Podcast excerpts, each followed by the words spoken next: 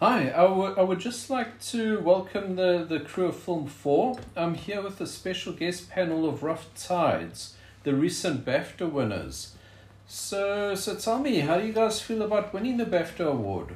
Uh, yeah, um, I think we really deserve to win this award. We tried really hard, especially in COVID, and we worked through the difficulties and we made it.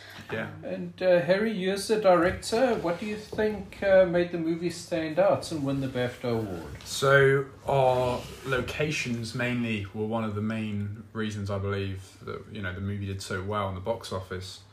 Um, you know the the beaches. Uh, we we spent a long time trying to choose the right one, and we uh, realized um, Worthing was the perfect spot to tell this like beautiful story of sirens and the mythological, you know, supernatural aspect of it.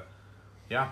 And so, how did you get a South African to, to, to, to come in and act in the movie? Oof, well, it took a lot of convincing, I must say, especially since, you know, there was no green screen involved. I had to go diving through that scene, and the other actress also had to go diving through the sea as well Mm.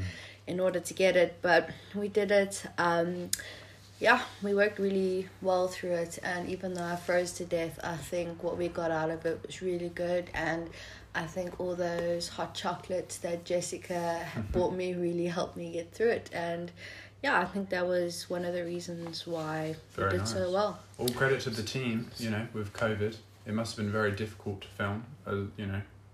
So, so, so Definitely. more, more specifically, why was a South African uh, casted in the British movie?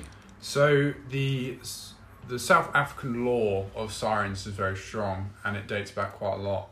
Um, therefore, we wanted to be true to the story